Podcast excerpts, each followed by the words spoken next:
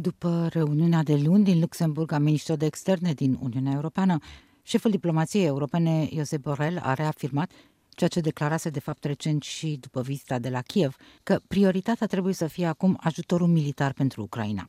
Cu sau fără sancțiuni, a spus Borel, Rusia își va intensifica oricum ofensiva în estul Ucrainei, în regiunea Donbass, iar Kievul are nevoie acum de mult mai mult ajutor militar. Reducerea importurilor de gaze din Rusia nu va opri nici războiul, nici ofensiva armatei ruse, a mai spus șeful diplomației europene. Pe agenda întrevederii ministrilor de externe din Uniunea Europeană se aflau noul pachet de ajutor militar și noi sancțiuni, inclusiv un posibil embargo pe importurile de petrol din Rusia. După reuniune, Borel a spus că cel de-al treilea pachet de ajutor militar nu a fost încă adoptat din motive însă procedurale, pentru că are nevoie de acordul parlamentelor naționale, dar și de aprobarea Parlamentului European. Primele două pachete de ajutoare militare din partea Uniunii Europene, fiecare în valoare de 500 de milioane de euro, au fost anunțate deja în februarie și respectiv martie.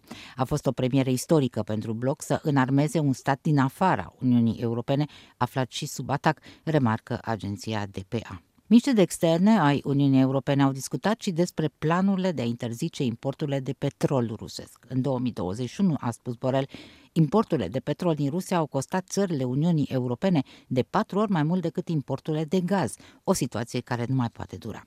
Borel a recunoscut că este mai ușor de găsit surse alternative la petrolul rusesc decât pentru gazul importat din Rusia. Totodată a atras atenția că unele state membre sunt mult mai dependente de energia rusească. Înainte de reuniunea de la Luxemburg, ministra germană de externe Annalena Baerbock a apărat din nou strategia Berlinului de a elimina numai treptat limitat importurile de energie din Rusia. Pentru a se renunța complet la această sursă, a argumentat Baerbock, ar fi nevoie de un plan coordonat al întregii Uniuni Europene. Germania, alături de Ungaria, Austria sau Italia, este mare parte dependentă de energia rusească, mai ales de gazul rusesc, motiv pentru care a optat pentru o strategie a pașilor mici, pentru care a fost criticată, mai ales după ce s-au înmulțit relatările despre presupusele crime și atrocități comise de armata rusă împotriva civililor în Ucraina. Borel a asigurat luni că pentru un moment nu există niciun plan de a face obligatorie eliminarea importurilor de energie din Rusia.